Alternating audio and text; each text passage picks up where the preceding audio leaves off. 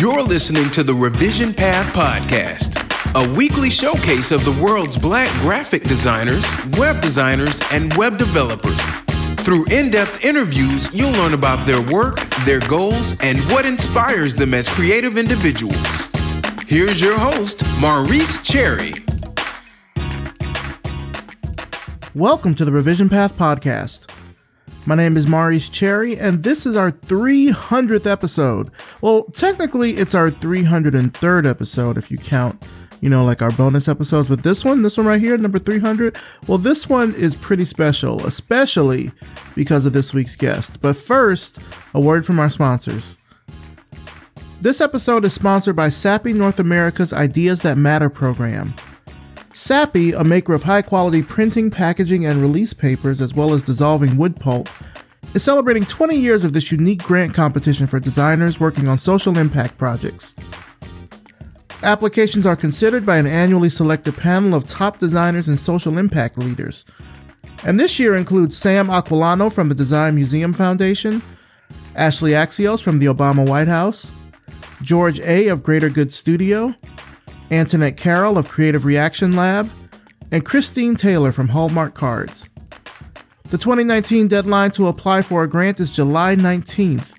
To learn more about the program, visit sappi.com forward slash ideas that matter. This episode is also brought to you by Abstract, design workflow management for modern design teams. Spend less time searching for design files and tracking down feedback, and spend more time focusing on innovation and collaboration.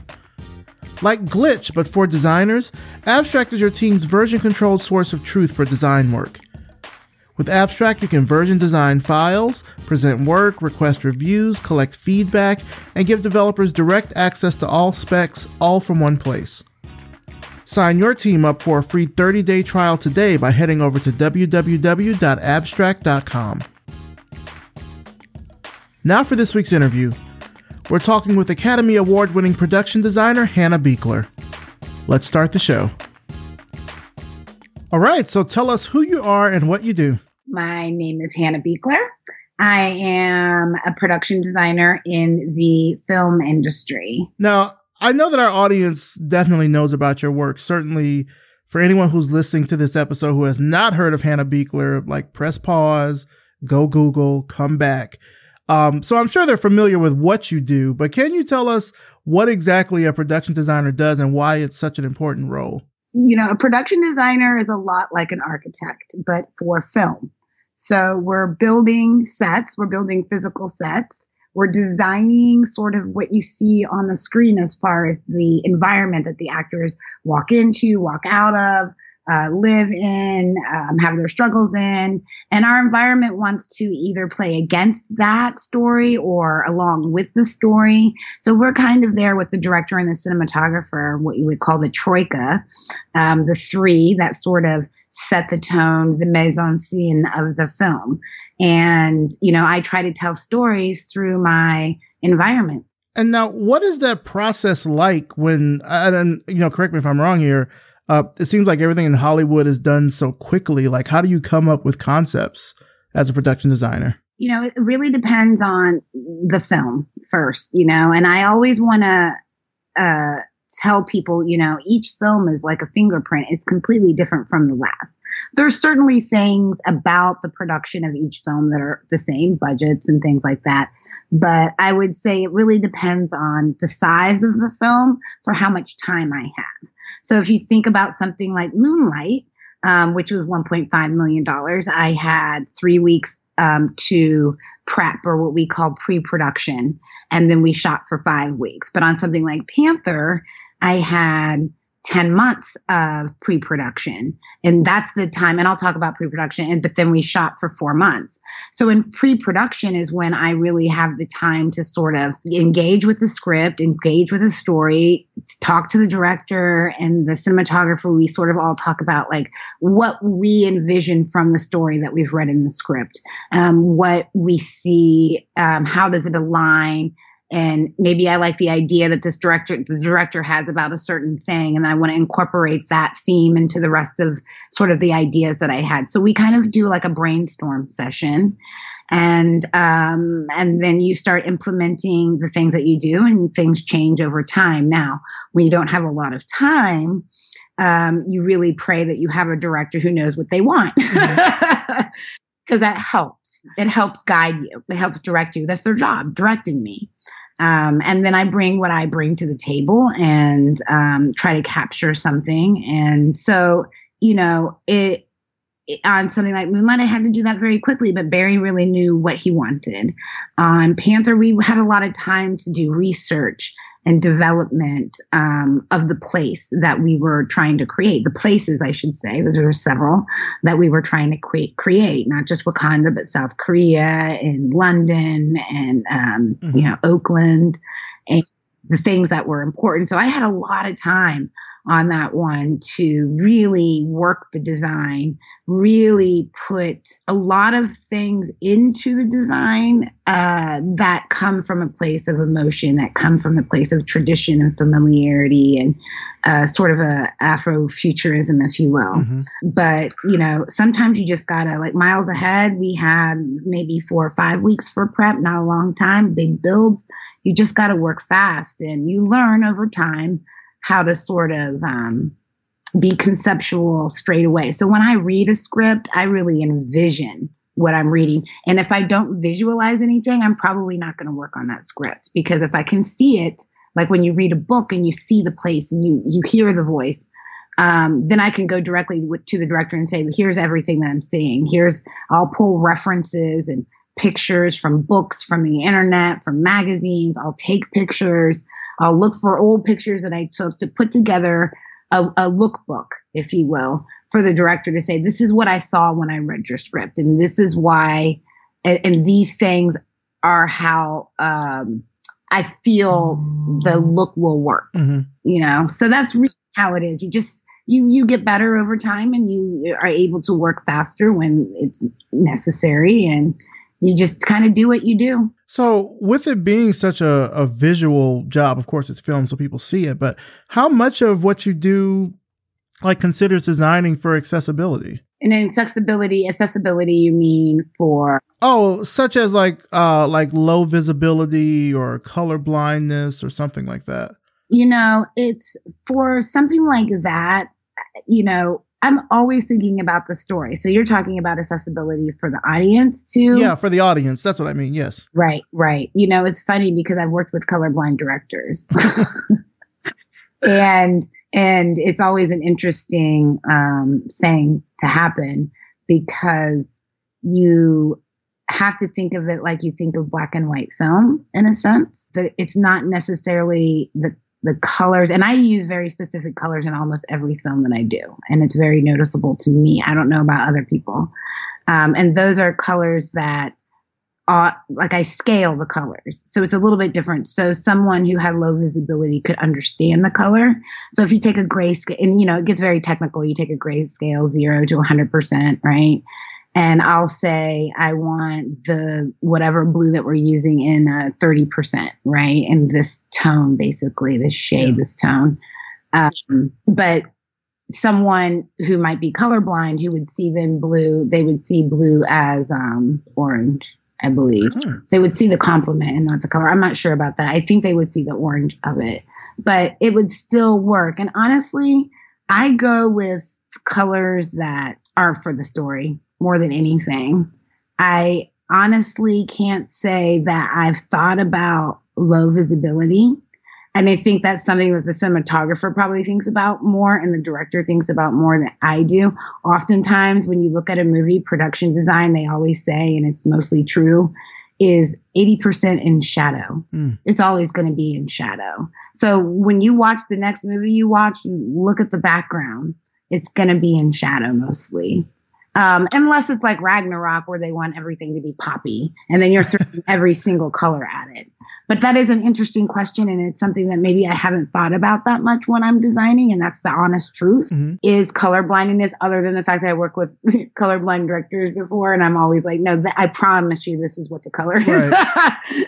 like, you know, we'll have arguments like that's pink. No, it's not pink.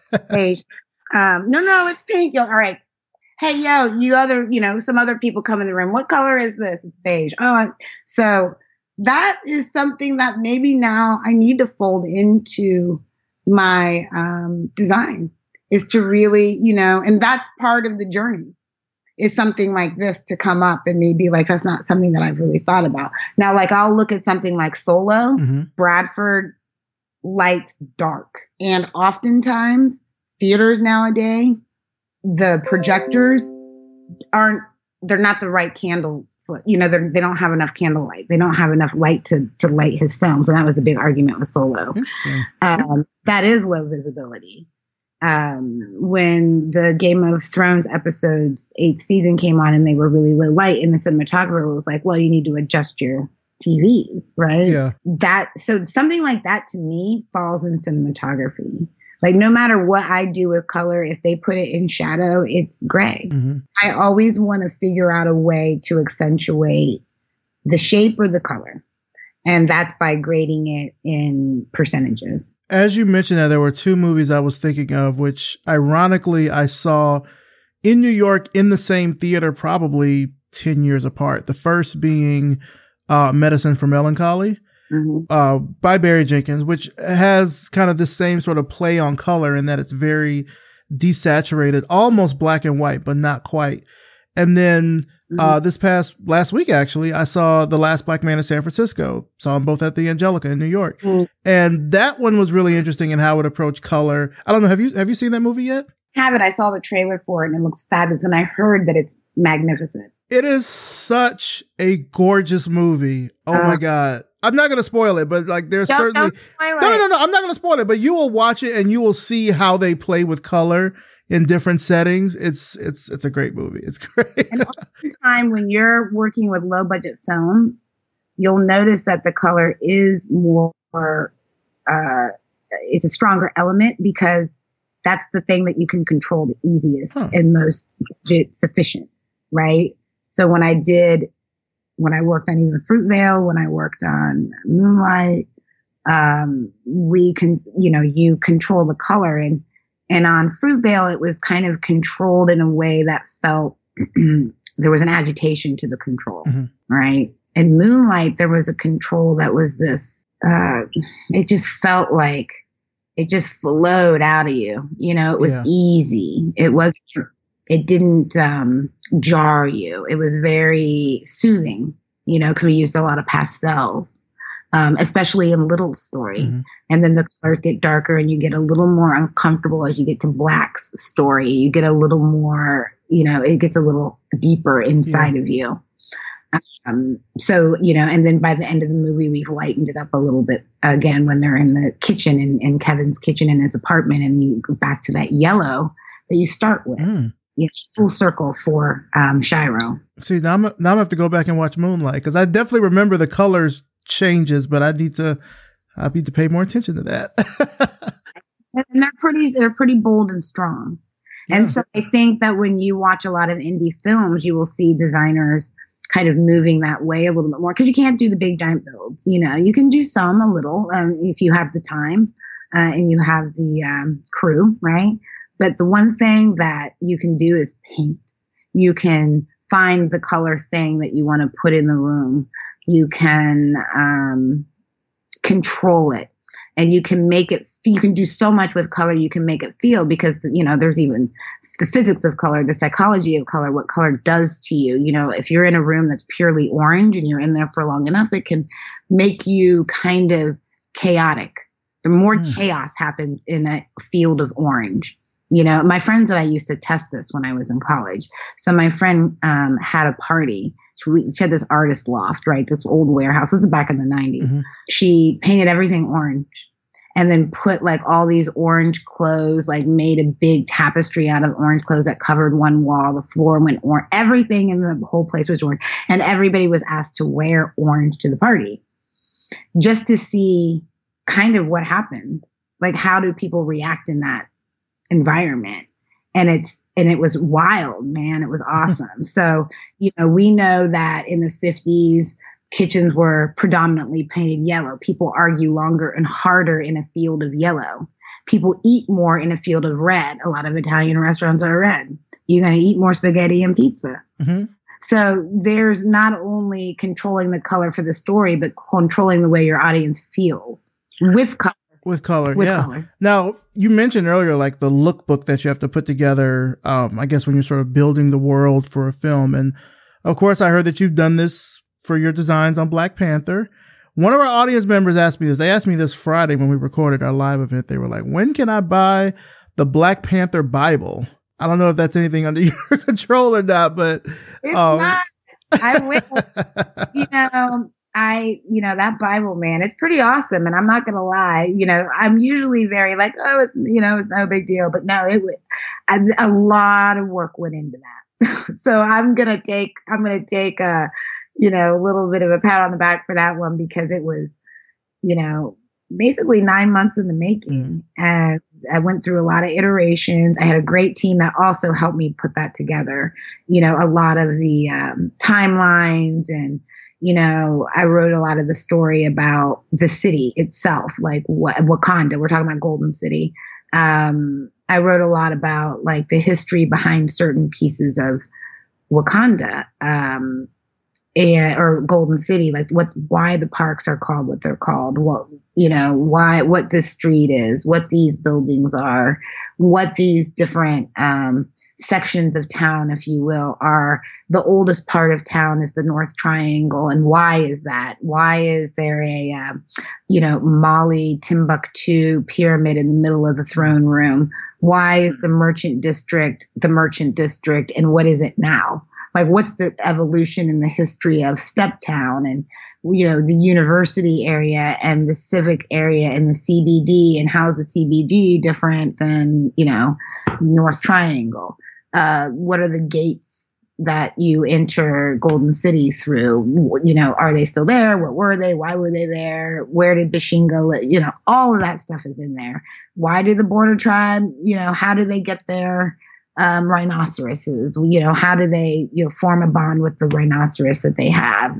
All you know, and you really just want to build a foundation so you know the other department heads kind of have something to sort of um, have a little bit of a foundation to help you know in the decision making process so that we're all in, on the same page and that was the intention of the bible so we understood the history of it you know ryan that needed that for his storytelling as well as you know Ruth and myself. So I just dive in because I always do too much, and I talk too much and I do too much. And and Ryan knows like I'm going to drop a 400 page book in front of him for, before I get the job. Mm-hmm. You know, um, this is what I think. Boom. You know, and uh, the first because there's two. There's the first one, which only Ryan. He's the only one that has a uh, Ryan Coogler director only he still has that copy of that first Bible. And then the second one, which is the 515 page one, is the one that has the history, the timeline, the population size, the um, the migration pattern, the why the tribes are called what they're called, what their specialties are, because each tribe specializes in something. Um, you know, and Ryan would say, you know, I really want the merchant tribe to be the tribe that sort of was the um, uh, you know they they made they were specialized in making weapons. And i had to understand why. Like i can't design for them if i don't know why. Where did they come from?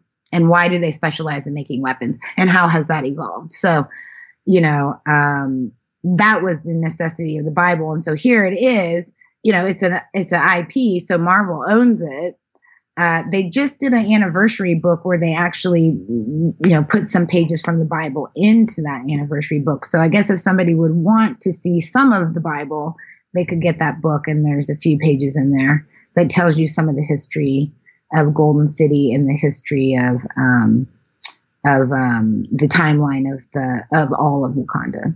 I can only imagine how fun it is to just put like to, well, one to just build that world and then just put it all together in this one just huge digest that explains everything. I mean, and you said you had like 10 months to do it, right? You had a lot of time. I did. And, and in that time, I also, you know, we scouted South Africa, we scouted South Korea. Um, we started setting up shop in Atlanta. We were also out of Los Angeles. I was designing the sets, we were building, we were creating Warrior Falls, which was a huge undertaking and a ginormous um, that included, you know, a lot from special effects because we had 150,000 gallons of water running through the practical portion of the set. Um, it required actor rehearsal because we're fighting in the water, which was all practical. Um, we had to make sure it was the right height. We had to make sure it flowed the right direction, that the floor of it, because, you know, Michael and Chadwick were doing a lot of falls on it and um, Winston. So we had to make sure that it was padded in a way that also still remained to look like rock. So, and we had to have 200 people on the cliffside. So we also had to make sure of safety and that people could get out there. So we had these, made these cave tunnels that went about 20 feet, 25 feet back. So this thing was 10 feet off the ground, 20 more feet higher still. I think it was actually 30 feet higher. Uh, it was, I think the actual set was 30 feet, but it was 10 feet off the ground, I believe. 10 or 8 or 10 feet off the ground. And then it had, you know, three falls with 150,000 gallons of water that were circulating in um, a cyclical way. So it would come out and go down and drain into the uh, underneath the set and then be pumped back up to the top and back down to the fall. So it was just the same water being recycled. And we had to make sure that harnesses were able to be hooked in and we had scaffolding on the back so the extras could walk up the scaffolding and through the caves um, out onto the set. So it, you know, we had special effects, we had rigging, we had, you know, then you have all your cinematography side come in. Um, you know, that set was being built for approximately is seven or eight months. Wow. That's the, the yeah. scale of that is, is, that's breathtaking to even just think about. But, um, I know a lot of people know about your work from Panther. We're definitely going to talk about Black Panther and Moonlight and other movies that you've done production design work on. What's what's some of the latest stuff that you're working on? Like what can we expect from you coming up? Well, I just finished. Um, let's see, what month is it? It's June, right? Yep. Um, I just finished um, about three months ago a film with Todd Haynes uh, directing, and and he did Carol and Far from Heaven and um, a bunch of movies. Uh, I'm sorry, I'm not thinking of everything, but Todd Haynes, he's a big director, and his cinematographer Ed Lachman, and it is based on a true story, and uh, the title is Dark Water, I believe. And it changed a couple times. It was untitled Todd Haynes Project, but I think they recently just decided on Dark Water. And it's going to be pretty awesome. You know, Todd is a very high concept. He did Velvet Goldmine. He's a very high concept um, director. So, you know, when he did, for instance, Mildred Pierce and these films, they're very, uh, like a high concept, you know, they're very stylistic, um, or stylish, stylized, stylized, high concept, very bold. Um, but this was based on a true story about the contamination of water, um, done by DuPont for 50 years in uh, West Virginia and how it affected many people, 70,000 people. Um, pretty much it, has got now we're at the point where it's affecting the entirety of the united states of america but from mm. from that one plant washington works in um, west virginia parkersburg west virginia we kind of talk about uh, the lawyer who uh, a lot. and he there was an article in time magazine about him when he first started suing dupont for contaminating drinking water and poisoning um, children and and uh, men and women in that town and they were coming up with cancer and dying animal the livestock was dying and he started digging into it and he was sort of a it's a sort of a david and goliath story mm-hmm. He's still suing them so the story takes goes over 17 years of his lawsuit oh my wow and it's uh, starring mark ruffalo and anne hathaway okay and that we'll be expecting that coming out I guess probably in the near future. Yeah, I would say fall, winter, maybe winter. Okay. Yeah. Now, was there a television show that you also uh, worked on recently? I did. I worked with Melina Matsoukas on Y the Last Man for FX. We did the pilot. Uh, Rodrigo Prieto shot it. Um, one of the most masterful cinematographers working. And um, that was quite an experience. I've not really done television. And of course, it was just the pilot, and we shot a lot like a film because we weren't doing episode, you know, episode after episode. So there were no a amort sets or main sets, if you will, mm. um, that we had to really work with. We could kind of go in and set a tone and a look, and then sort of jet and other people come in and sort of take on the uh, other episodes. And I'm not really sure what's going on with that right now. I don't know if they're filming the other episodes or if it's on hold for any reason, but so I that was like seven months and we shot in New York City. Okay.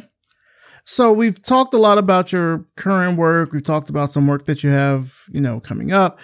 I want to go like all the way back to the beginning. Oh. I definitely want to go back to Centerville, Ohio, where you grew up right outside of, of Dayton. Uh, tell me what it was like there. It was, it's hard to explain because it was really strange. I mean, it was strange and it was different. I guess it was different. I don't know if it was different. It was, I, I, I think about look, I look around now and it, it's diff, more different than any way that I know people grew up. So my father was an architect. He's since passed. And my mother was um, an interior designer. And he built and designed, he built himself and designed the home that I grew up in. Wow. Really in the middle of nowhere on the side of a hill. And we had like a big long bridge that went to the front door. It was basically an upside down house. So what would technically be on the first floor was on the second floor. So the kitchen and everything was on the second floor. It was this very modern glass and wood house out in the middle of these woods. And we had horses and our neighbors were farmers. They had cows and they grew crops and they had sheep and pigs. And basically, my mom was like, okay, get out at, you know, 8 a.m. and go run crazy in the woods and with your brothers and sisters. And then she would ring a bell, literally outside, a big bell, and we'd come out of the woods like Lord of the Flies. and we'd get lunch, we'd get our sandwich, we'd get our peanut butter PB&J and our, you know, red drink. And then we would go back into the woods and she would ring the bell when it was time for dinner. And then we were allowed to go out for a couple hours and play Ghost in the Graveyard. So it we I spent the day we, we made up our own. There was no other kids. It was me and my brothers and sisters. There we eventually had some neighbors that came that had kids our age, but in the beginning it was just us.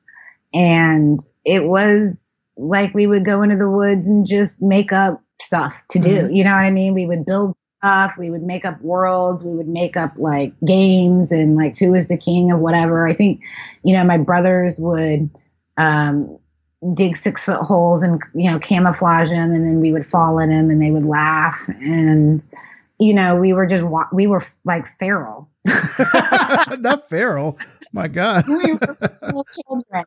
And I don't even think I put on shoes until I had to go to kindergarten. Like, I don't think we wore she's my mom would be like, you go down to the bottom field and you'd come back up just in your diaper. oh my goodness. You know, because we just ran around in the woods like crazy kids. So it was a very, but then, you know, like I said, I was surrounded by, I was surrounded by art. I was surrounded by uh, my dad's blueprints and my mom's sample books, and my aunt was a artist, so we would have art shows in the bottom field. We call the bottom field like below because we were on a hill, the field below, and then there was a creek. So you know, we would have all these artists um, from the Dayton area come, and my aunt would show. And then my mom would have big parties, like she had this big medieval party, and we all had to dress up like we were medieval, and everybody ate out of bread, and she you know what I mean? She decorated the house so it felt medieval. And then she would have exchange students from Pakistan, Germany, Japan, um, Australia. Where else do we have exchange students from? Um, Ghana.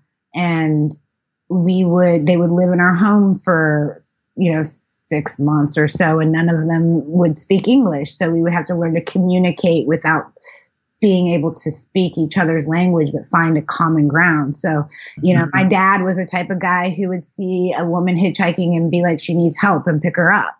And we would drive her wherever she needed or give her money.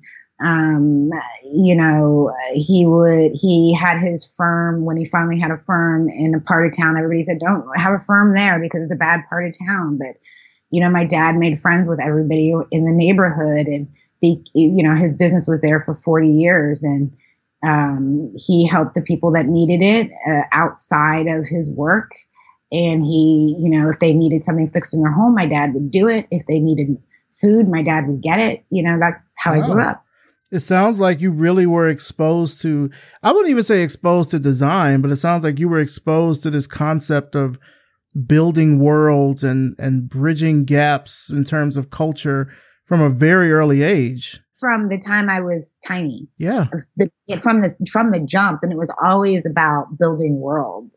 I'd go with my dad to a site and it would just be framed out. It'd be the foundation and it'd be framed out. And he would walk me through and be like, okay, Hannah, this is the wall of the living room. And then imagine a big, you know, uh, you know, we would we'll have a big curve that comes around here and then glass will be all over there. So he'd walk me through his sites and talk me through what some people would just say is a skeleton. Or some people would look at it and not just see sticks everywhere.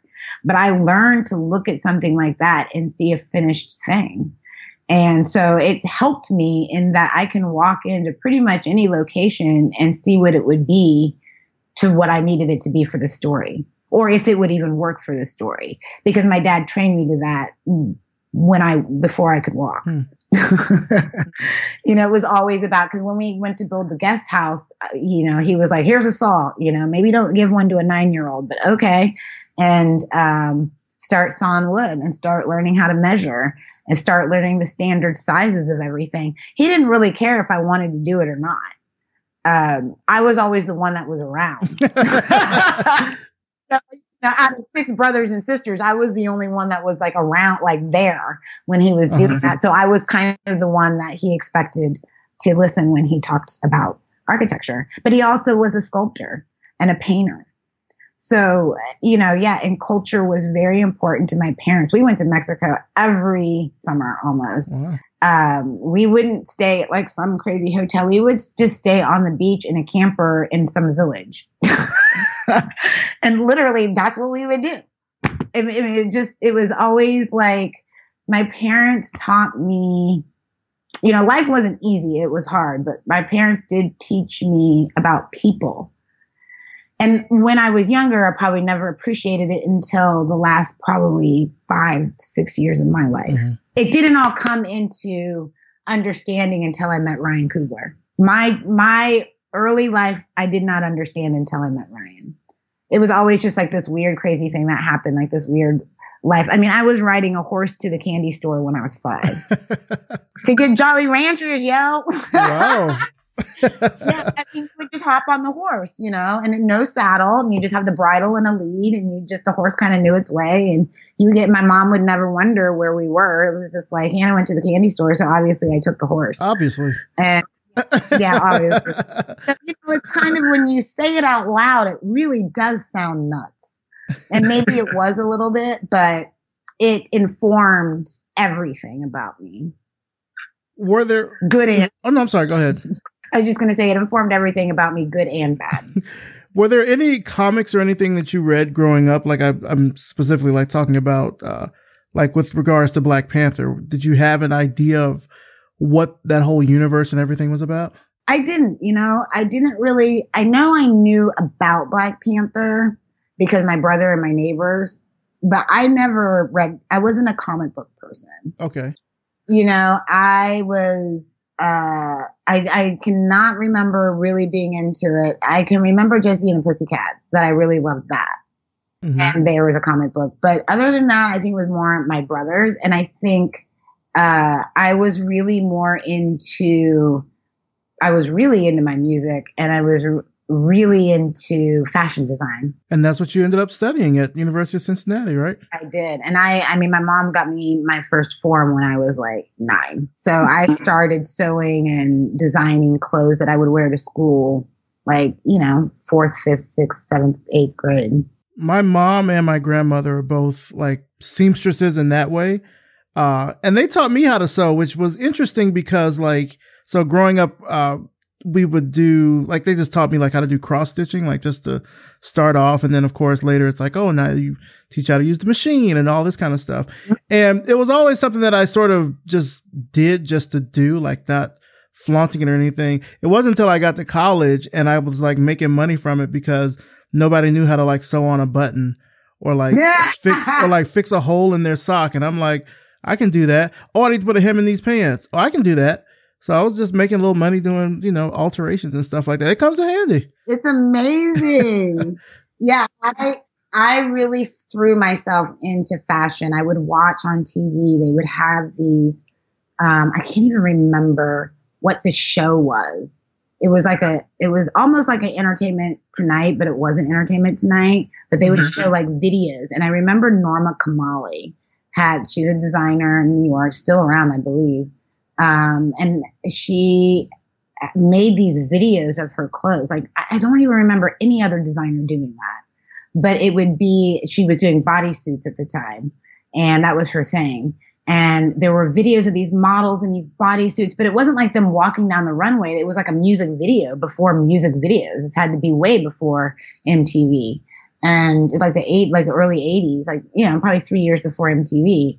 And I was entranced by it. I've always been entranced by TV, but that I was just like fashion and and, visual you know, kind of performance art in a way. So I, that really like, I think what was really happening was I was connecting with the visual mm-hmm. and, but it, it, since it included fashion, you know, and I was always very fashion, you know, I was kind of a punk rocker, if you will. And then I, I kind of, I kind of went on a weird direction because of what was available to me to see, like in the music that I listened to. But there was a lot of different types of music in my home uh, that I grew up in. So, anyways, I'm getting off on a tangent, but those were sort of the things that I was into. And so I really jumped into fashion at an early age and then was really bound and determined to that I wanted to be in uh, fashion design. I remember going to New York City when I was 13 years old with a friend and we visited her aunt and she took us to the uh, Easter parade on Fifth Avenue and all the kids from the F, from FIT, Fashion Institute of Technology, were out, and I I still have pictures, the pictures from them. This would have been 1983, and they had these hats. They all made these hats, and I just wanted to. That was it. I wanted to go to FIT, so that was really my goal. I ended up at University of Cincinnati in DAP, and after three years, I was like, oh, this isn't really for me. You know, there was something that was lacking, and I didn't really know what it was, but I knew it wasn't that. Yeah, I, I, know that you later ended up going to to Wright State in Dayton, and then you yeah. studied film. So I guess was that something different? Is that what sort of shifted that uh, your discipline in a way? I kind of after I left school, after I left fashion design, I sort of dropped out of school, and I had friends who were in bands a lot, and I had a couple boyfriends who were in bands too.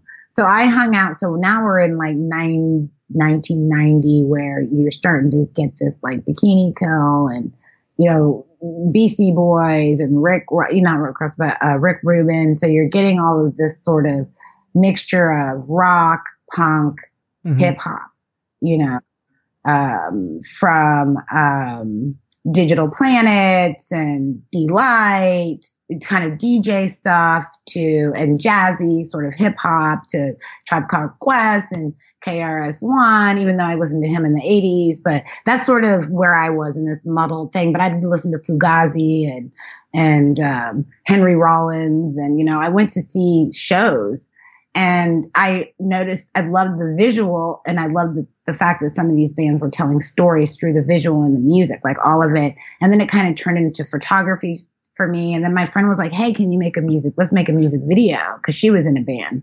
I was like, okay. And that's when it sort of jumped off. as soon as we did that music video, it, that was it. that was it.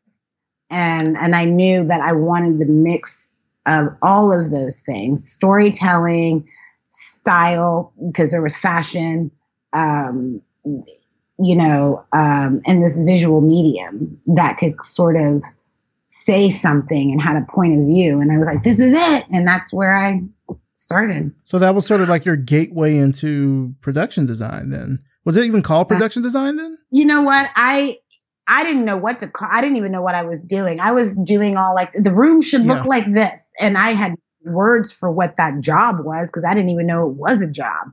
So I was just doing this thing. You know, I was in my friends and I ended up doing a movie called Girl Posse. And if anybody out there hears this, G R R L P O S S Y, Girl Posse, you can Google that. we actually had music there is a song out there that my friend and I are singing on. Um, girl posse, girl posse, da da da da. Girl. So it was sort of the '60s, like Beyond the Valley Dolls, Russ Meyer type, you know, thing. Um, Switchblade Sister Grindhouse sort of movie where each woman represented a different period in time. So we had a woman that represented the silent period, a woman who represented old Hollywood, like the Marilyn uh, or the Marilyn Monroes and the Jayne Mansfields, and then I was sort of the black exploitation sort of Jackie uh, Jackie Brown, Cleopatra, Cleopatra Jones. And then my, uh, then we had this sort of switchblade sister grindhouse girl. So we all kind of tried to represent what femininity was in different periods. And we made mm-hmm. this crazy film, right? And, um, that's when I was really doing design, if you will. I put I had put my little fingers up like finger quote uh-huh. finger air quotes. I didn't really realize honestly that that was a thing until pretty much when I graduated college. when I graduated from film school and then my professor had said something to me about you, you know, he's like you're really your art direction is very good. And I thought art direction, what is that? Like what?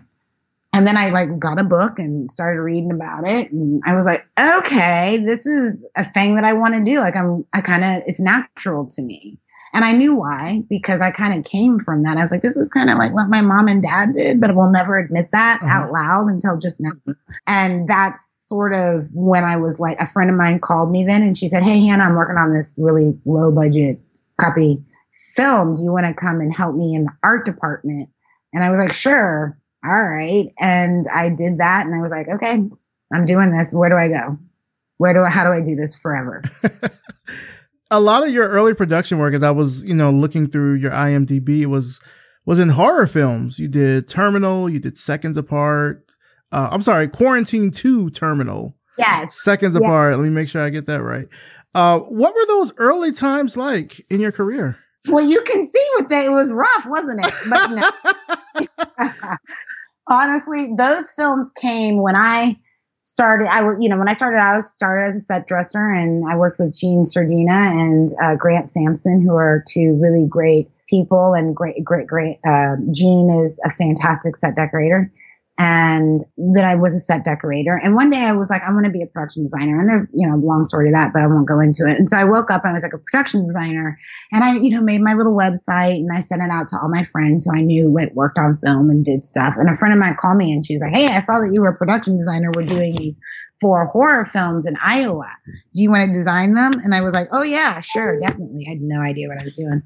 And mm-hmm. um, other than being a set decorator and having seen designers, I had not designed a film um, as the designer at that point. So we went out there and they were a million dollars each. Uh, they were each 18 days. Um, like it was like, you know, seven or eight days of prep and then 18 day shoot. We did two in Iowa and then their film incentive went bust and we went back and did two in Baton Rouge um, one of them, and then I did seconds apart was separate from those four. So it was really what I used to learn. It was like I was getting paid to go to school at that point. Not very much, but I was getting paid to go to school and learn how to manage a crew, how to really work a budget under sort of those types of circumstances where you had to learn how to be resourceful and learn where to put my crew what are they good at? Even if they don't see it, what where would they shine the brightest and and be the most um, you know uh, be the, be the most most effective on the film or you know in the art department for me so i, I kind of use those as experimental ground if you will beta testing of playing with starting to do builds and how can i you know mix building and you know, augmenting practical locations and working with scenics and learning about really, you know, how color, you know, works in a story and how certain things are, are tonally. So I really use those moments, though they were hard moments, as learning, uh, learning moments and a foundation for, to grow on and to build my resume so I could do more. Speaking of building your resume, uh, after those movies, that's when you met Ryan Coogler. Is that right? Yes, it is. Um, I remember I was sort of in a slump. You know, you we know the film industry is feast or famine, and I was in a famine, if you will. And I didn't really know what to do. I didn't know where to go because I was working in New Orleans and people kind of knew me as a New Orleans person who did low budget horror. And I, and I wanted more. Obviously, I wanted to do more and I wanted to do other genres.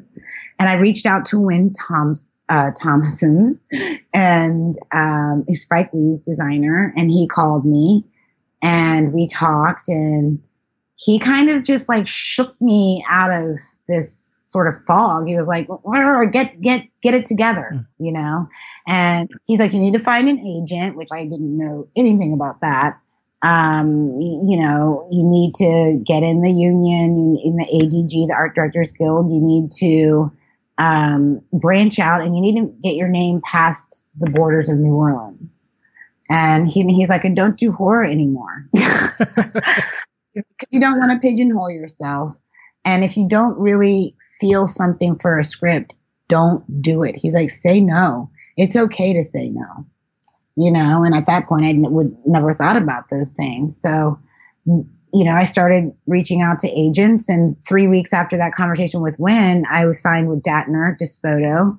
And the first thing that they did was say, you know, my agent was like, "Hey, you know, we got this script in. It's really small script. It's shooting up in Oakland. First time director, young guy uh, read the script, let us know what you think. And I read the script. I cried my way through that script. And I called them back and I said, I need to meet this person. I need to meet this director. I want this job. And they're like, okay, there's no, doesn't have any money. so they were warning me, it doesn't have any money. And I was like, I just want to meet this guy, you know? And so we Skyped. I was in New Orleans and Ryan was in Oakland. And I had put this collage together on the wall. I worked really hard on what I felt the colors and the textures and the tone of Oakland would be for this script.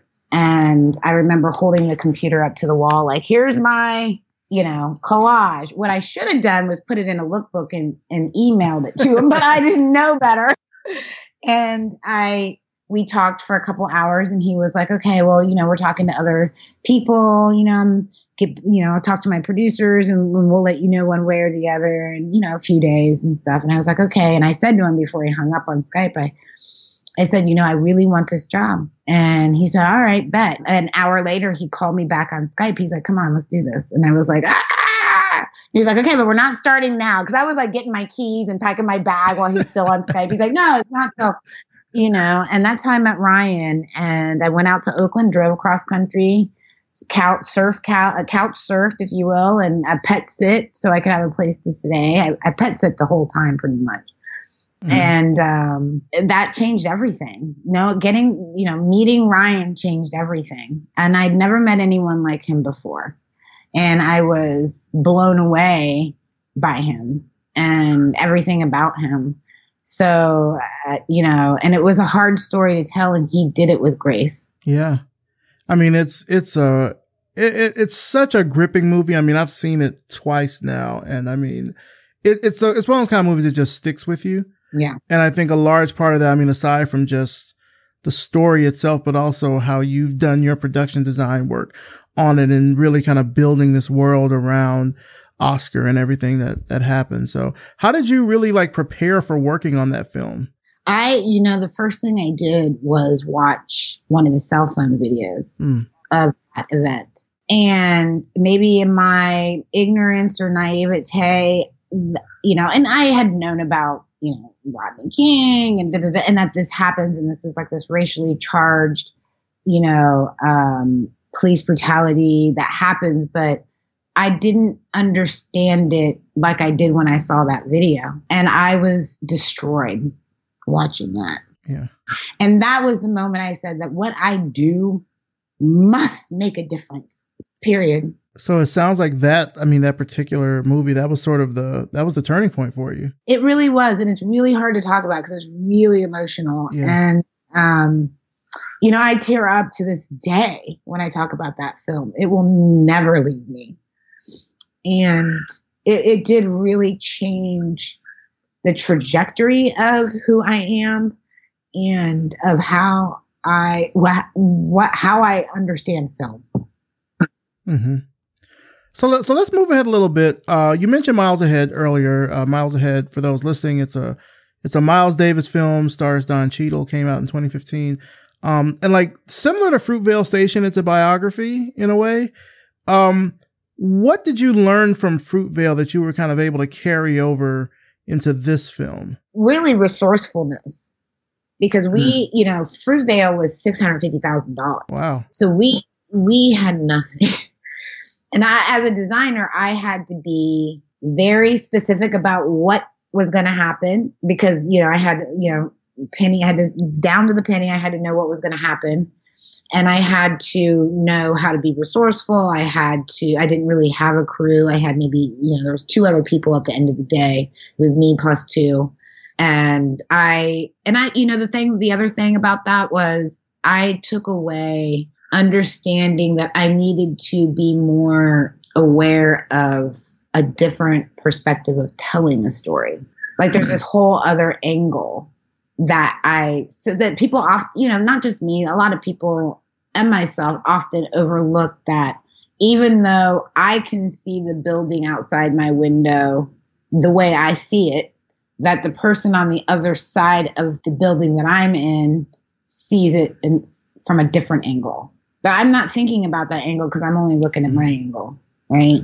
I need to just stop looking at my angle and understand what it looks like from that side. And maybe that's the angle I tell it from. Maybe that's the angle I design it from.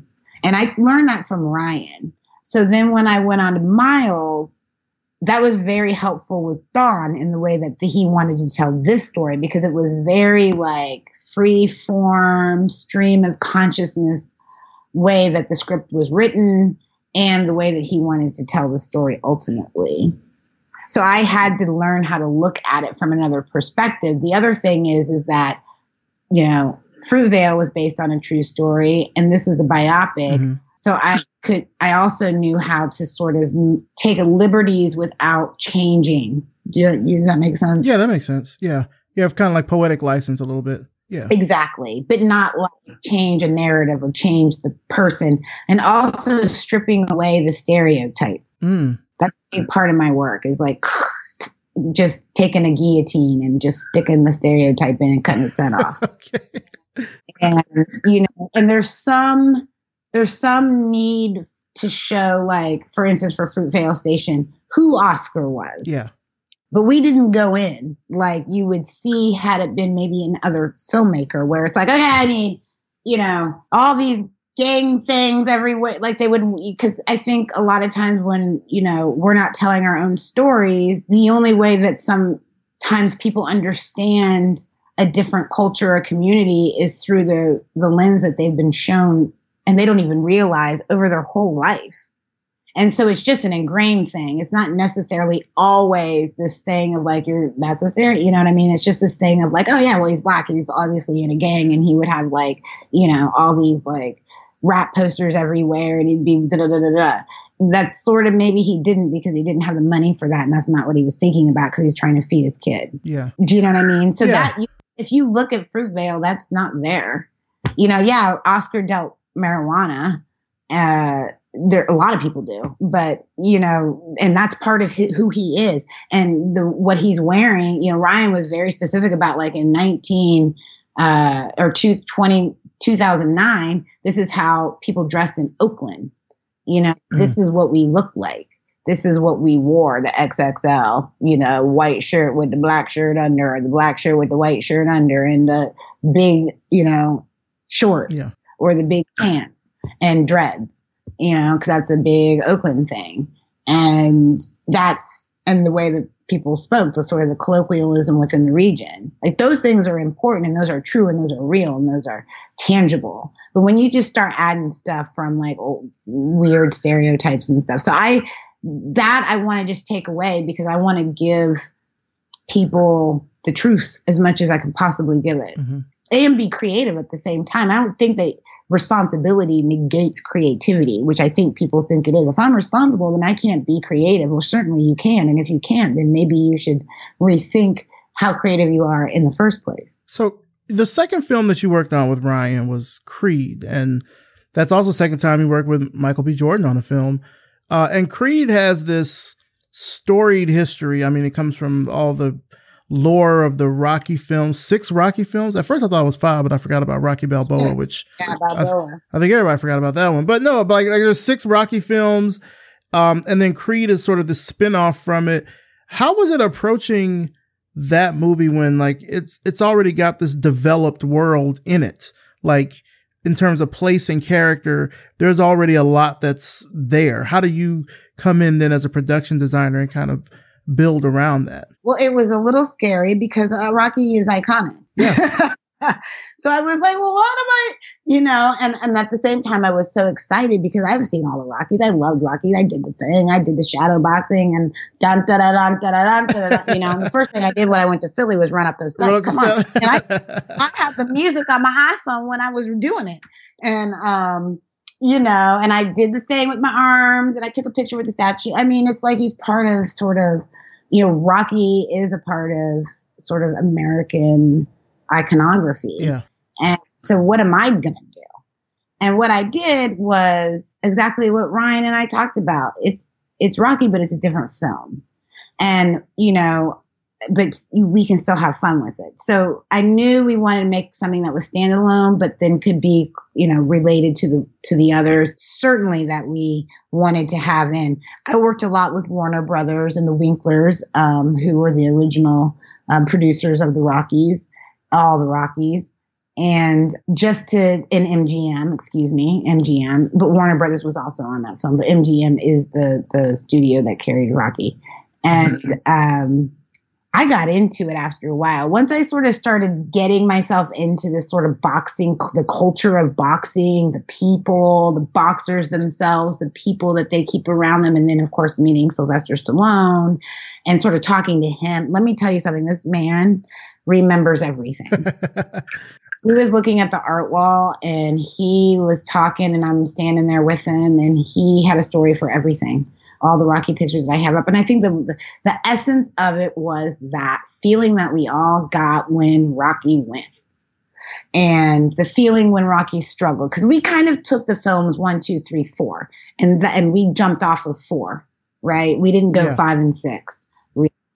So we wanted the grit of the one. We wanted the really texture and tangibility and tactileness of the first Rocky. Um, you know, because it got really slick there for a while, right?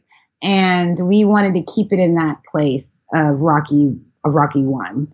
And as far as the look and the tone of the film, which I think we did, we wanted Philly to be a character. We wanted Philly to be because uh, that's where it started, right? Yeah. And if we start the franchise over, we're going to start it where it started. And Ryan really wanted to show the dichotomy between the old Philly and the new Philly and how those two are coming together and thereby, you know, kind of juxtaposing that against the relationship of, you know, Adonis and Rocky. And so we're telling the story of the city, but we're telling the story of these people sort of in the same light. So I always had to keep my mind on that. But I had fun throwing in Easter eggs all over the place. And let me tell you something, not everybody has spotted every Easter egg yet. was and it was really a dream working with Tessa Thompson. She was fabulous for her set. We saw it and we talked. I love her to death. Um, you know, we talked about her character. We brought some things in from from Tessa's life um, into that set. Um, that was important to her that she saw that was there, and that was a lot of fun. And you know, I found out later that they were, you know, this is how you know you did good. You do the set for her apartment in in Creed and then and we all the stuff we had you know when she's doing all the music with michael and stuff worked. All that pro tools mac all of the headphones and the little 808 and all that stuff all worked.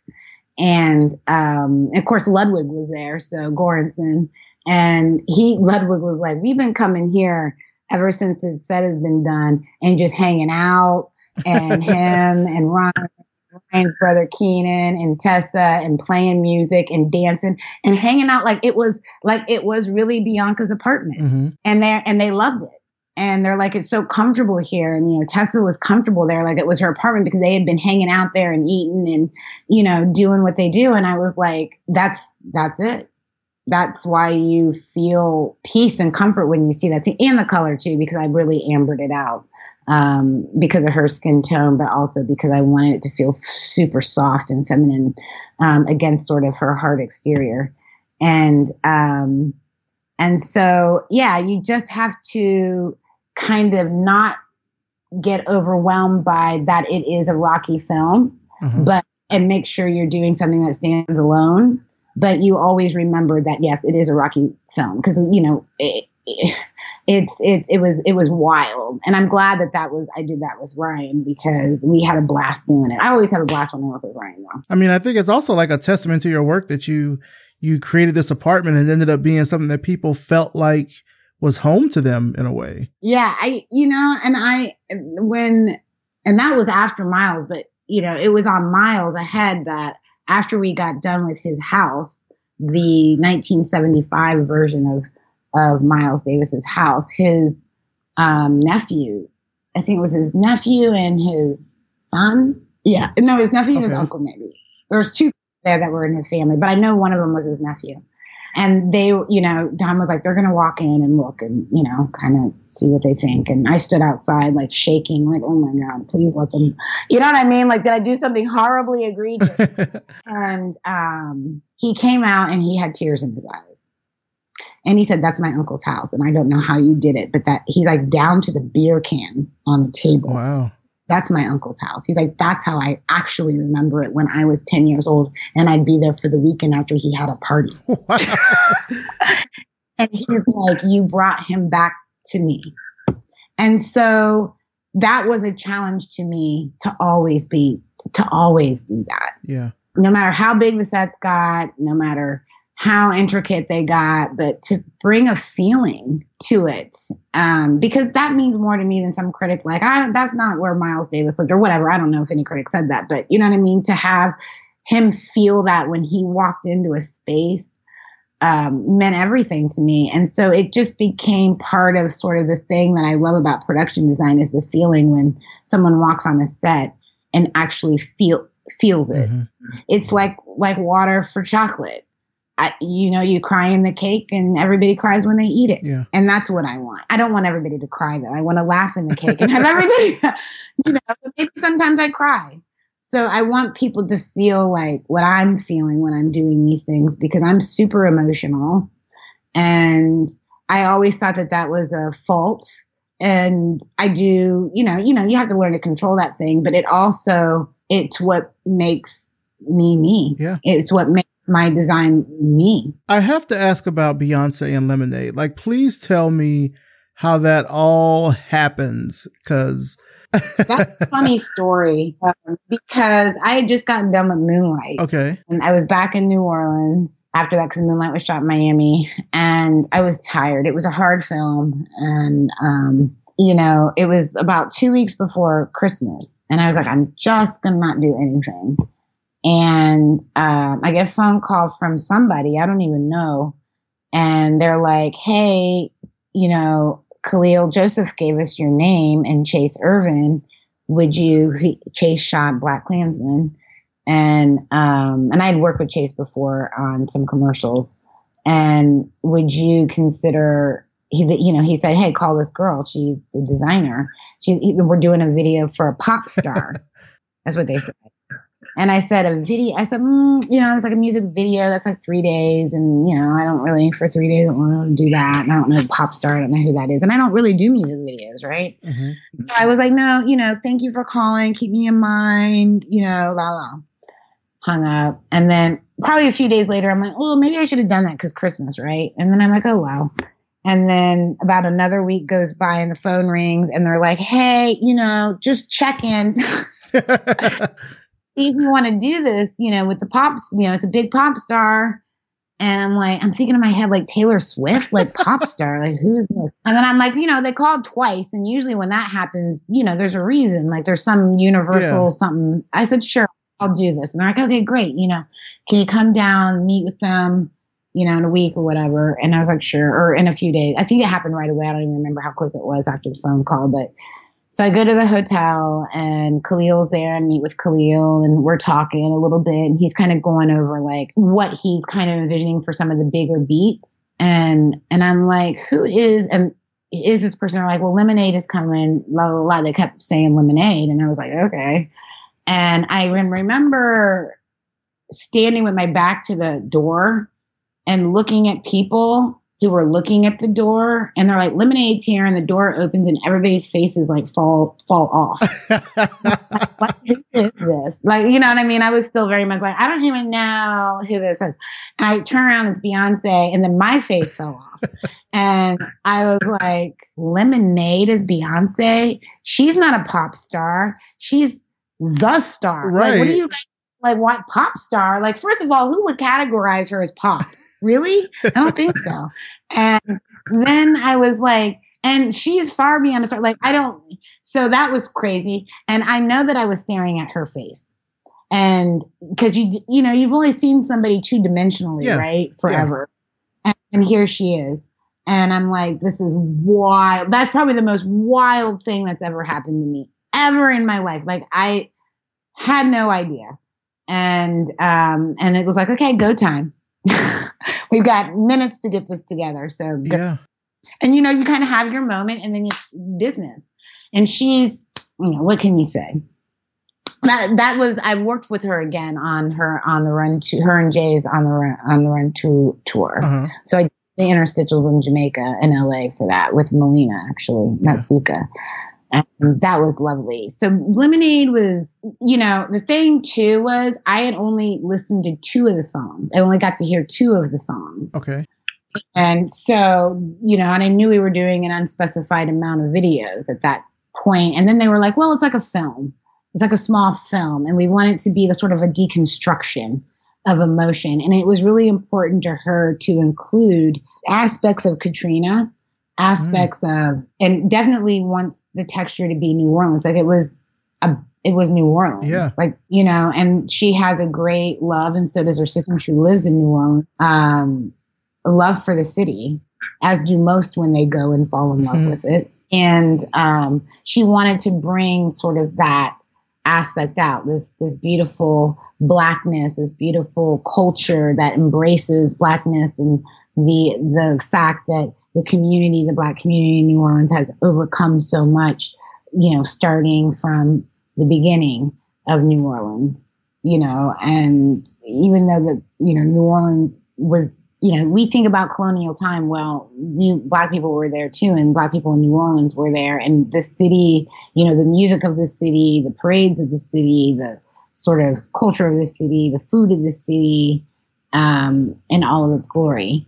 So she wanted all of that in there. And, uh, you know, I did my best. And there was also a certain amount of freedom that she gave that was also frightening to me because I, you know, was doing features and I had a script and, you know, there's other, other creatives that you sort of bounce ideas and brainstorm with. So it's very much a mishmash of everybody. And not that she didn't really have specific things that she wanted done, but, or, you know, envision for the, for the um, short film, but she also was like, you know, yeah, just go. You know, what do you feel like? How do you how how would you deconstruct this? Yeah.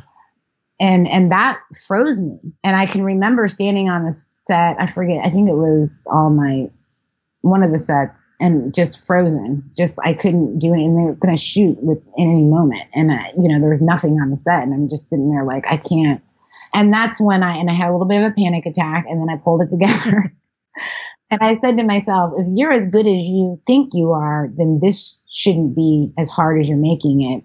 You have to let go mm. and be okay, you know, uh, with what you do because you're going to do it from your heart. And that was a moment of me sort of, um, taking control of a certain amount of um, creativity, of my own creativity as well.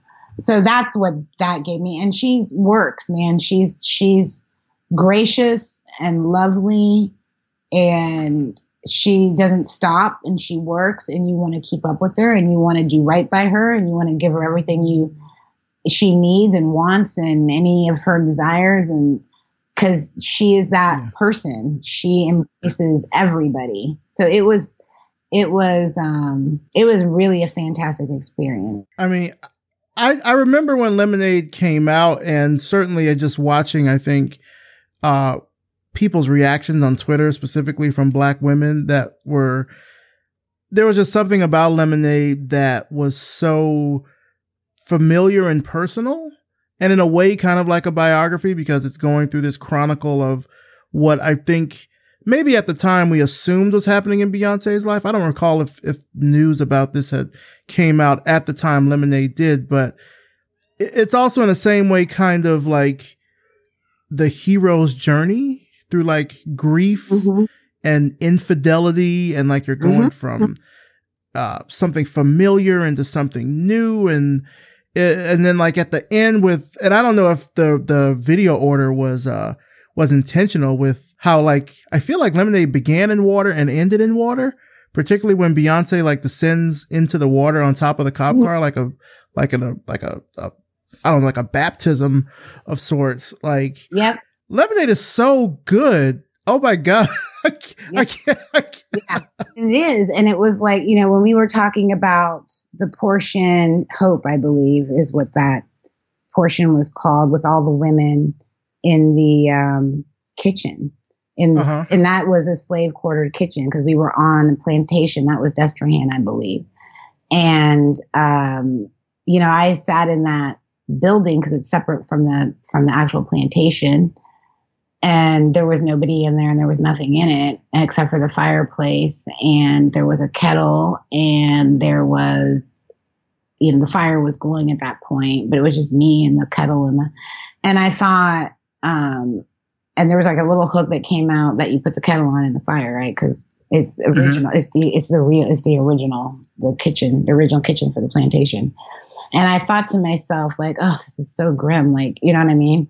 Um, and I remember talking at that point. We, I was over by the I walked over by the trailers and she had come out for a minute. She was trying on some wardrobe and she said it's like alchemy, which I have tattooed on the back of my hand now. Mm.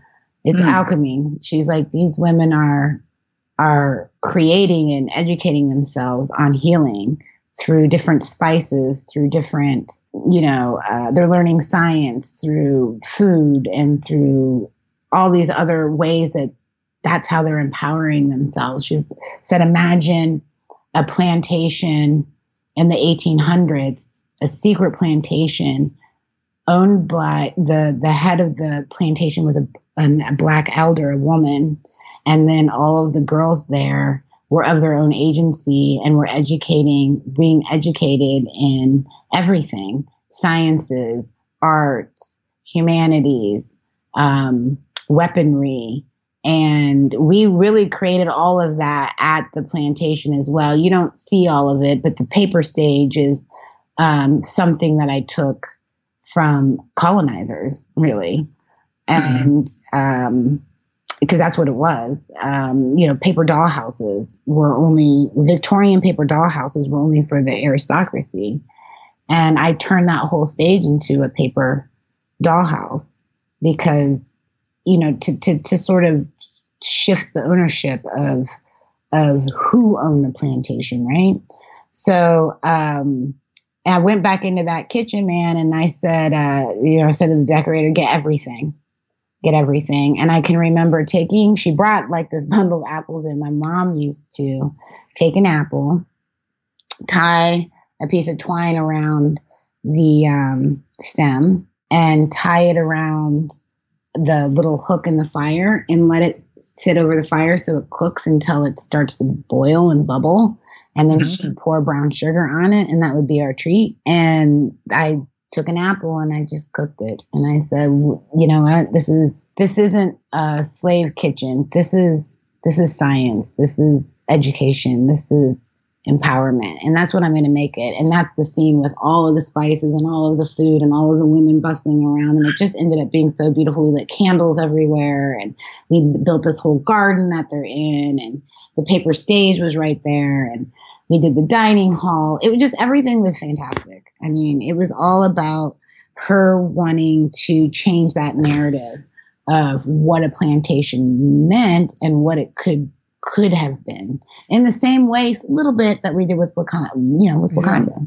Wow, plantation as laboratory. That's that's some Afrofuturistic shit right there. That is I, am I'm, I'm going to be dwelling on that for a minute. Absolutely.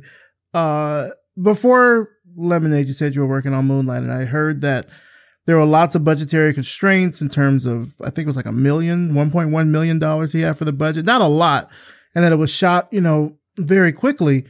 But then after Lemonade, you go on to do Black Panther, which is this huge production, blockbuster film, multi-million dollar budget. What were some new challenges that presented themselves now that you have this, you, you know, the saying, more money, more problems. Like, yeah. Right. What, what were the new challenges that presented themselves now that you have this like increase in everything? You know, I think, it, you know, it is that a little bit more money, more problems and I think it was now everything was bigger. And even though you felt like, you know, I think in my mind, the fantasy was like, I have all this time and all this money and I can do whatever. Woo.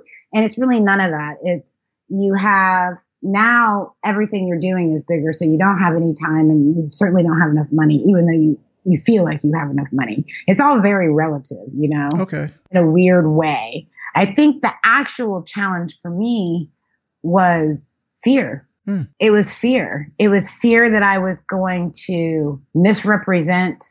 I was, it was fear of my own bias, my own unknown bias that had been drilled down into me that I didn't even know was there that kept coming up and struggling with that, struggling with doing right by the culture. Let's be, let's be clear. Mm-hmm. Knew this it has to be right. And I cannot rest, sleep, not, you know, eat, whatever it takes until I know that this is what it's supposed to be. And mostly until I get Ryan's blessing on every single set and every single everything. And I leaned on him a lot and I leaned on Marvel a lot. I leaned on Victoria Alonso to like keep me moving because it can be overwhelming. I think dealing with a crew that big was intimidating at first, I learned so much about if you don't ask for it, you're not you're not going to get it.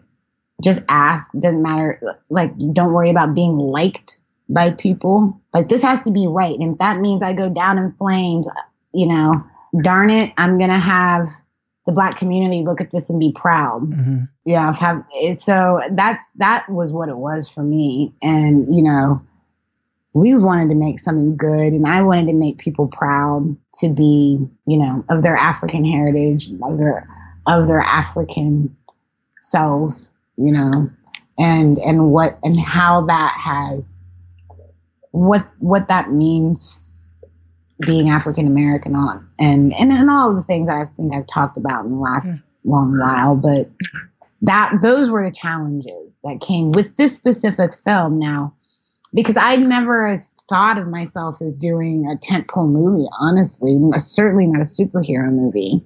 And that's another thing I love about Ryan. He's always taking me on these films that I would never see myself doing. And he's always doing stuff that you would never think anybody would do, you know? And in, in, in, in, in, in the, what he does with it is amazing.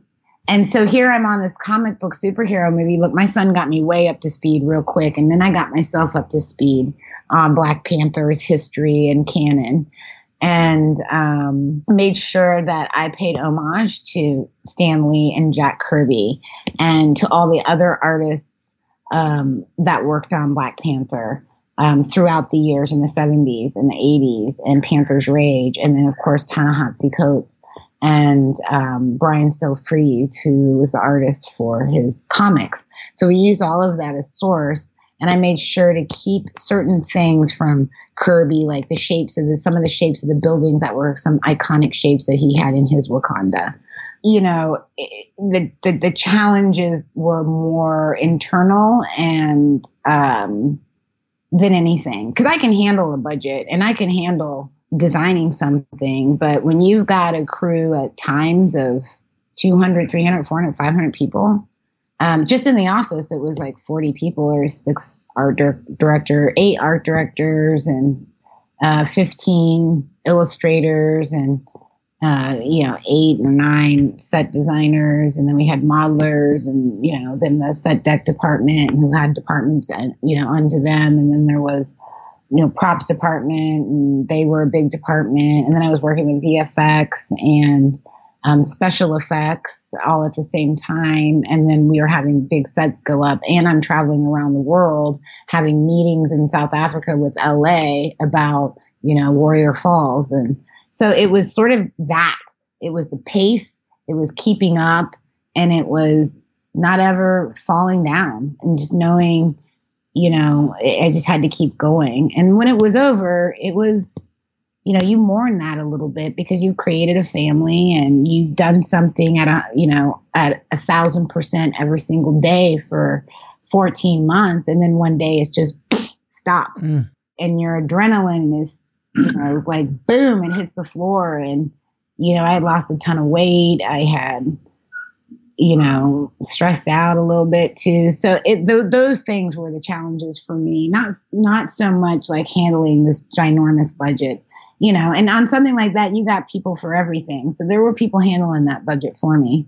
And, um, you know, I, I was very much in the position where I could create, be more on the creative side. Like I spent more time with Ryan on Panther than I think I did on any other movie because I had such a big crew that I could do that.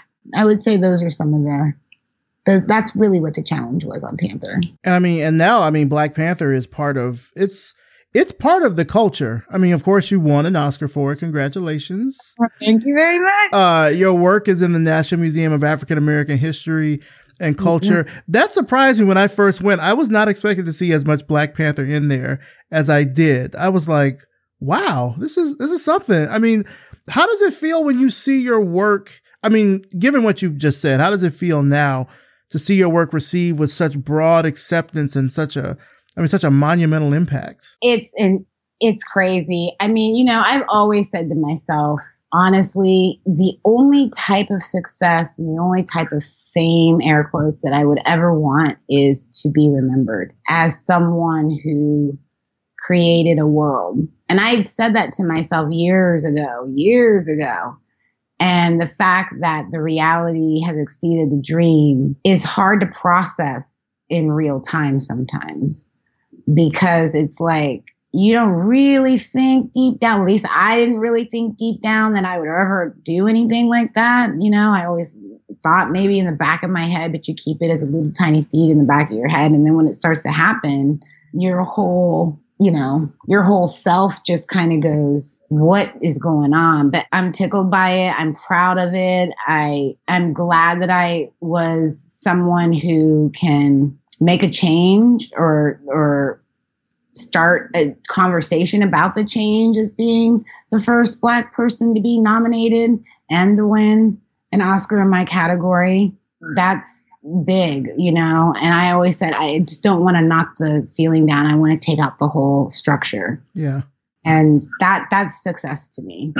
And I want to keep doing it and I want to help others do it because I've I've I've now knocked the wall down and I need these other people now to come and, and walk through.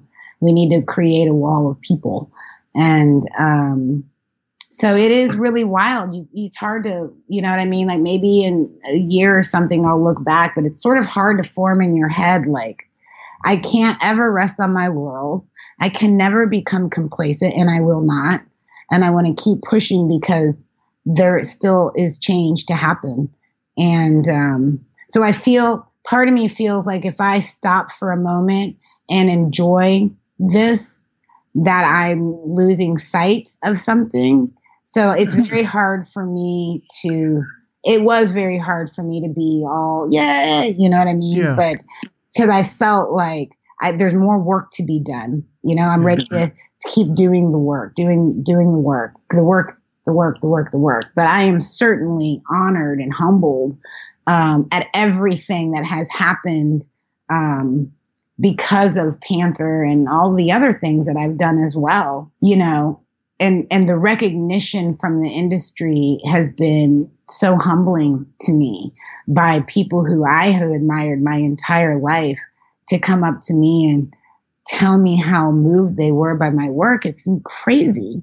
Like I'm, it's like I'm talking to people who have been doing this for 30 years and have changed so much about the industry and about the way we see film, telling me that. And, you know, uh, it's very humbling. it's very humbling. I and it's almost you know I may be a little embarrassed because I feel like do do I deserve do I deserve it really because I feel like I have so much more to go. But that happened and and it was because of the team that I had and because of Ryan and Marvel at the end of the day for that and you know all the hardworking people that have worked with me on all these films. So I just you know what I mean? I'm good at steering a ship. Yeah. I'm good at steering a ship and I'm good at like envis- like visioning things and maybe some call it hallucinating hallucinating just kidding um, you know what i mean I, it's hard like that the african american museum when i was told about it, i was just like oh man that's you know Yeah. so yeah i'm i'm honored and i'm humbled every single day i'm honored and humbled when little girl you know reached out to me and told me she put uh I did my best and my best is good enough on her wall. That's as humbling and and and I'm as honored at something like that as well. And I and I realize that that moment was bigger than than anything that I could ever do was that moment. Um yeah. So, what is your life like now after you've gotten the Oscar? Busy. but good. It's good to be busy. And I found that I'm doing a lot of speaking too, which I love. I'm going to a lot of elementary schools and middle schools and high schools and colleges and talking to people and kids and young men and women. I was at Morehouse talking to their C STEM group that were graduating. Nice. Fantastic group of guys, talented um, just lovely. I got to meet Julie Dash. She came to um, the uh, one of the little uh, uh, moments that we had. We had some lunch. Um, and you know, so doing a lot of stuff like that and just reaching out to the community and talking to people because I think, you know, you can write a check and go about your business, but when you can give your time, I think that that means even more. I'll still write the check, but I got to give my time as Mhm. well. Like t- for people to know that they can do this too, you know, and go through any amount of struggles in their life and still come out on this side of things, you know, because I was a single mom. And before I was a single mom, I had a very bad drug habit. Um, and, you know, that was one of those times where I could have not made it out of that. And I, Mm. because of perseverance, did. And, you know, had, and then I had a son later and was a single mom and that made me strong. And at that point is when I went back to school. So it's like, it's, that's what my life has been like after seeking out ways that I can encourage and uplift um, the next generation to don't stop because you feel like it's hard and don't stop because you feel like your circumstance isn't going to allow you to do something. That's not true at all. And don't believe somebody if they tell you that. That if you keep pushing, you know, my dad always said, if you work hard, you can have whatever you want. And it is true. It, you know, it's hard and it sucks sometimes, but it's true. And, um, and that's what I want to, want to keep pushing and keep t- talking to the kids. And then I've been working, you know, and I've been doing other stuff outside of like the art that I do, the filmmaking that I do is other types of um, art and photography and and um, sort of, you know, looking into some other things that I can't really say. That's why I'm like things in the in the fires in the coals, fire, Yeah. you know, you know, coals in the whatever. But I can't really say too much about it. But some really exciting things that are designing outside of sort of filmmaking Okay. and these opportunities to sort of work as you know, not that I'm not an artist. I you know, every filmmaker is an artist, but doing more artisan stuff, I would say, and that's really cool. Um, I'm getting into some jewelry design and whatnot, so I can say that a little bit. Nice. Okay. Yeah, bringing me back to my little bit of fashion, if you will. Gotcha. And uh, so, yeah, and then there's, and of course, there's projects coming up that I can't talk about. Of course, there's Black Panther 2 um, that I'll certainly be doing. And um, another project that we're trying to work out for me to be on that would be with Lucasfilm. L- Wait, did you say Lucasfilm? um, you kind of snuck that in there. okay. All right. I dropped a dime, didn't I? Yeah, I snuck that in there real quick. That's all I can say, though. I was like, I got to give something up. That's about as much as okay, I can say. no, well, I, I, appreciate it. if that works out, yeah, that would be a really big deal. That nice. would be a big thing that would happen if that happened. So, um, you know, I got my fingers crossed, and it's something I really, really, really want to do. I think, and I feel that my obligation is also with Black Panther too. So let's hope the schedules work out. Um, and then I'm open. I really want to do like a period piece, like a real, like gritty, like you know, oh, period piece. I want to get my fingers into. You know, I want to continue to work with Black filmmakers. That's where I'm most at home and most comfortable.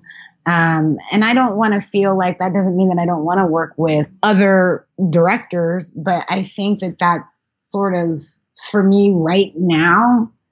Uh, I feel like you know we're we're always talking about um, you know I talk to Ava a lot and uh, you know she's a huge mentor and I you know the importance of us telling our stories, I think that that's where I think I'm needed right now the most.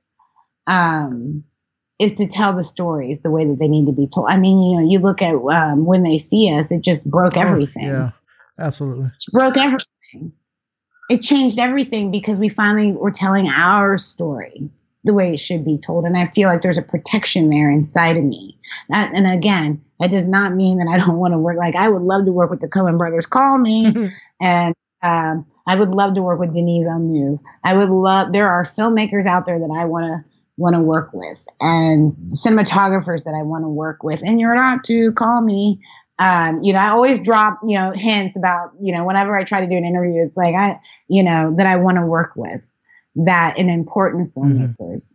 that I want to because you know that's what I also know. But I I really believe that there's there is a need and I need to be in a certain place. And I'm just kind of following what the universe is telling me to do. And that's where it's taken me. And so that's what I'm doing. I just want to tell things that are not just beautiful stories, but also important stories to, to whatever it's, you know, and I don't, Wong Kar-wai give me a call. um, um, because I know he's doing another film, but I think it's already underway. So Spike Lee, I already went up to Spike and told him I was like, so when you gonna give me a call, Spike? I mean, I get it when, but he's he works on other projects too. Like every once in a while, I know. So anyway, he was like, I'll call you. That's what he said. he looked at me and kind of gave me a wave, like, I'll call you. Just come on. I was like, all right, all right. so, you know, I just feel like everything is open and I'm just going to let myself go where where I feel and that's kind of how I did things before. Mm-hmm. I wasn't so calculated. Um, I kind of just went where I felt and I'm going to keep doing that. I lead with my emotions and so I'm going to continue to do that but I do feel like you know, and I want to direct. Look, I'm not going to lie about that either. That might be in the works. Okay. Okay.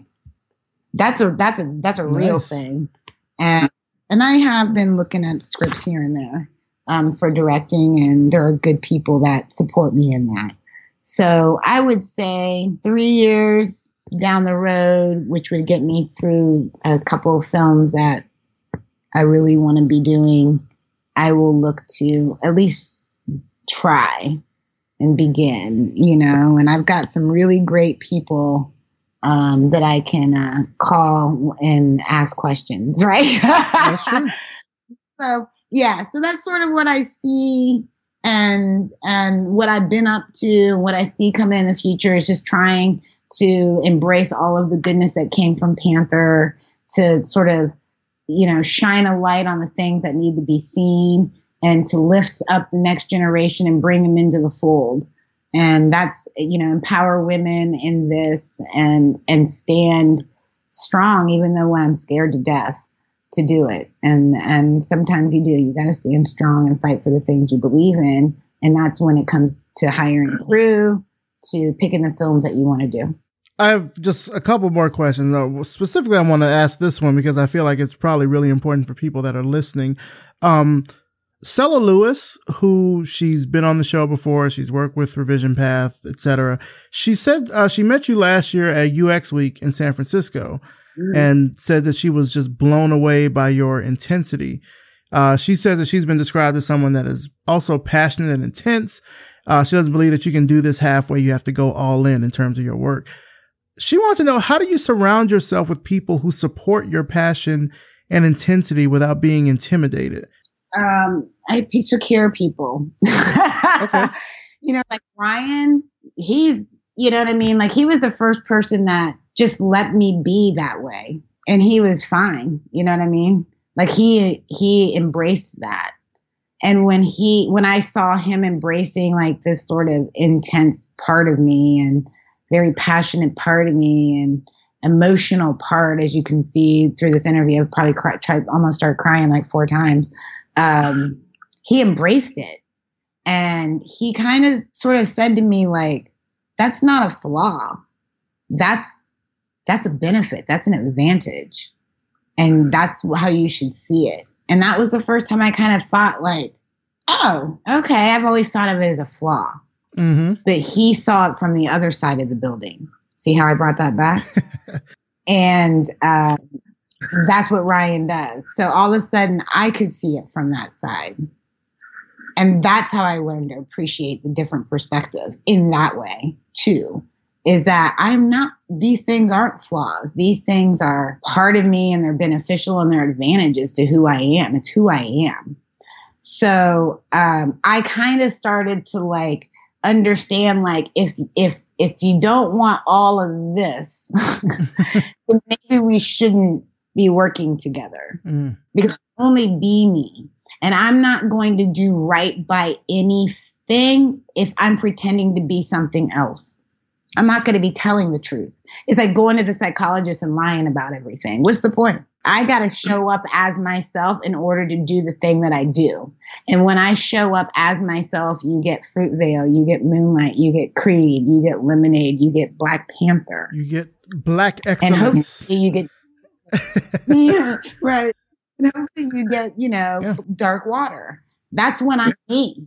That's when people allow me to be me. And so I think that now that I'm not afraid to mask that and sort of tamp it down like it's a flaw, the people who are attracted to that type of thing are the people that are around me. How do you stay in touch with your peers as you like move along in your career?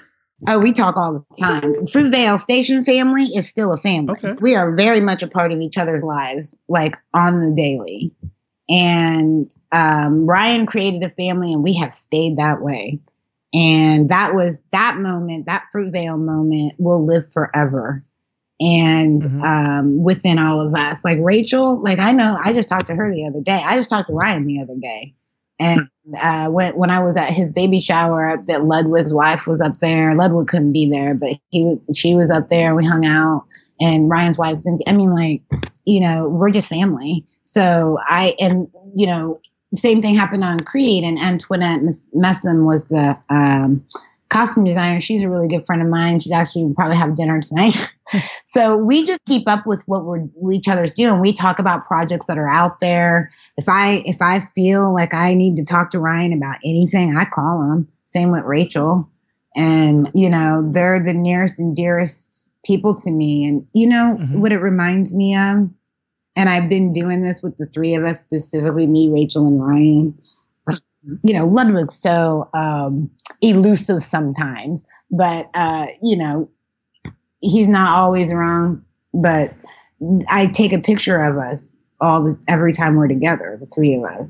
So I have these pictures from when we were babies on Fruitvale Station to when we wrapped Black Panther, and we look like completely different people.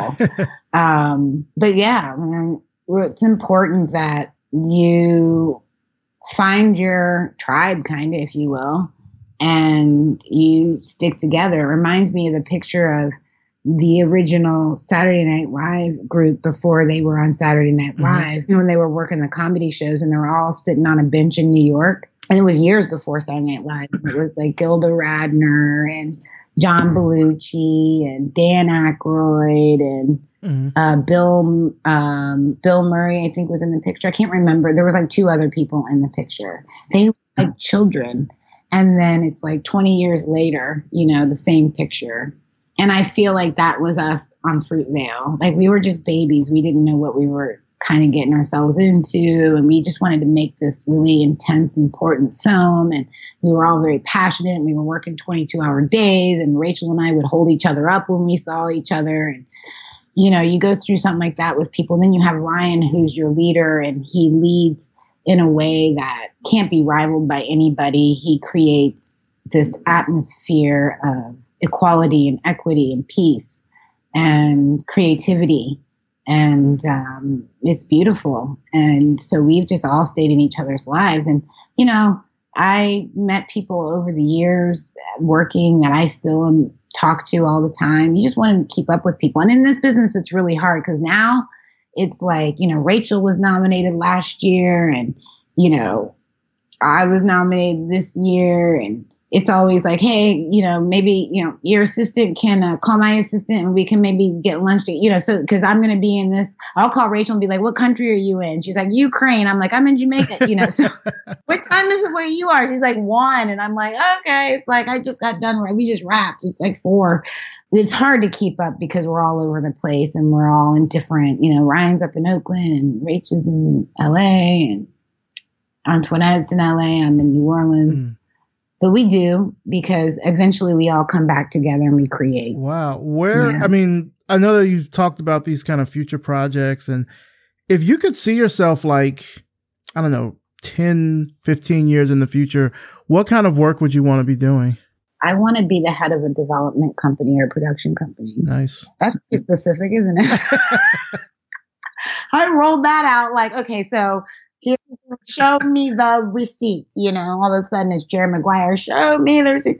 You know, no, I want. I really want to develop young people's um, work. Mm-hmm. You know, I want to help sort of garden, if you will. I think by then I will always be a production designer. But I would love to write and direct. I would love to have a production company. I would love to have a development company. You know, I would love to have a first look deal for my crew of uh, young directors and writers, I would like to uh, help, you know, shape them and, and move them in directions that they want to go, um, challenge them to what their work is. I remember talking to this one young man and he was saying to me, he's like, you know, I, he's like, I want to tell stories about all these things that are going on in the world right now.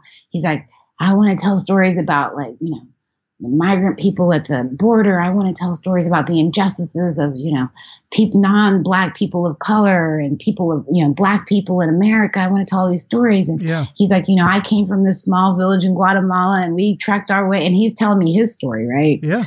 After he tells me this whole story, I said, I looked at him and I said, you need to tell your story. And he just looked at me and cried. I was like, son, you need to tell your story. I want to hear your story. That's how I start to understand. I don't, you know, you're going to bring an understanding to me with just the journey that you had to take from Guatemala to DC. That right there is a, a movie. Nice. Write that, you know, and he emailed me not too long ago. I wrote that. You know, I want to do more of that. I want to recognize greatness and I want to pull it out of people. I do recognize greatness and I want to continue to pull it out of people. You know, I want to lift that up because we need great people in this world right now. And that's what's so, you know, that's where I want to be in 10 or 15 years. I want the world to be here in 10 or 15 years. And I hope I can be a part of that. You know, I'm working really hard to use the small platform that I have to try to lift people up and, and know that, uh, questioning and challenging is part of our journey and that the only thing that matters isn't some slick piece of technology, but the people. We will not have a future without people. Yeah. Everybody's talking about these futuristic cities and da, da, da, the one thing you saw in Wakanda is people. But what you didn't see in Elon Musk's highway tunnels are people. What you don't see in Google cities when you look at them are people because they don't even put people into their man. It's like, where are the people? So that's my whole thing. And um, my motto is that we have forgotten. And instead of coming together, we want to dominate one way or the other. And it's like, no, we all just need to come together because that's how we survive. And if we don't do it, we won't. So it's like, it starts by understanding. It starts by me changing. Because if I can't change myself, I can't help change no, anybody else. So, you know, and there's so many things still yet I have to learn. So, yeah, I see myself in that capacity, hopefully in a in a way where I have the power to actually greenlight something. Wow. well, just to kind of wrap things up here, Hannah, and I mean we've we've talked about So do you, I'm gonna say something real quick. No, go ahead. Do you, do you think I'm intense?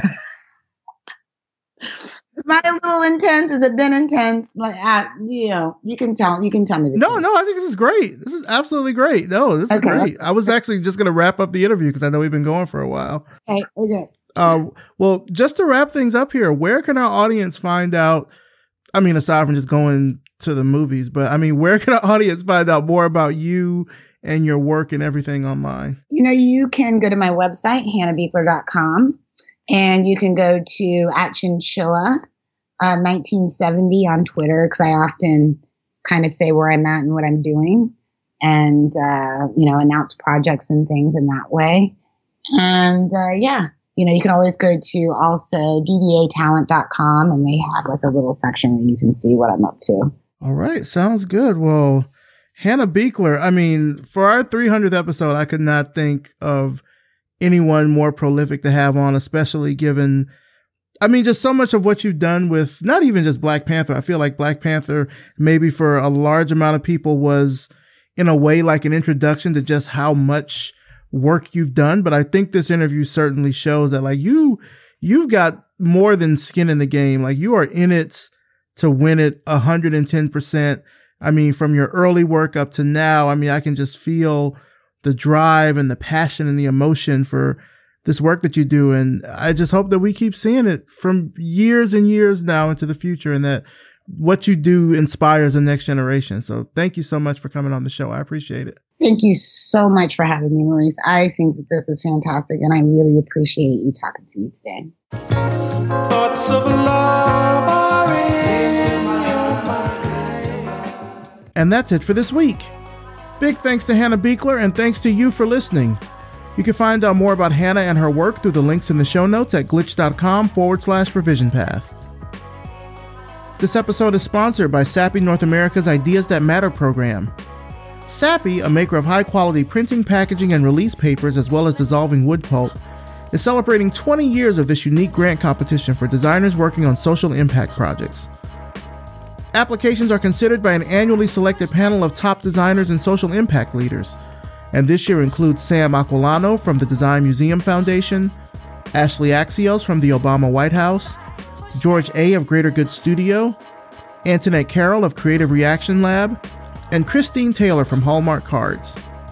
The 2019 deadline to apply for a grant is July 19th.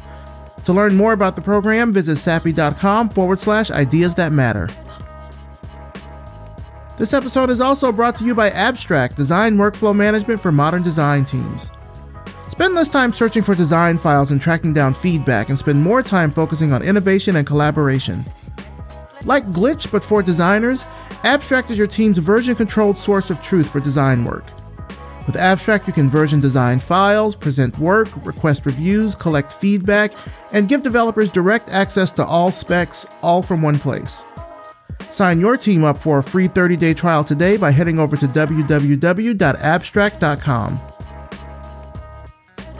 Revision Path is a Glitch Media Network podcast and is produced by Deanna Testa and edited by Brittany Brown. Our intro voiceover is by Music Man Dre with intro and outro music by Yellow Speaker. We're also powered by Simplecast, which is the easiest way for podcasters to publish and distribute audio on the internet. Make sure you check the show notes for a link to sign up for a 14 day free trial. And if you liked this episode, then please let more people know about it by leaving us a rating and a review on Apple Podcasts. It takes about a minute or so to do, and it really helps spread the word about Revision Path everywhere. You can also find us on Spotify, Google Podcasts, SoundCloud, or wherever you find your favorite shows. And make sure you're following us on Facebook, Instagram, and Twitter as well. Just search for Revision Path. Thanks so much for listening, and we'll see you next time.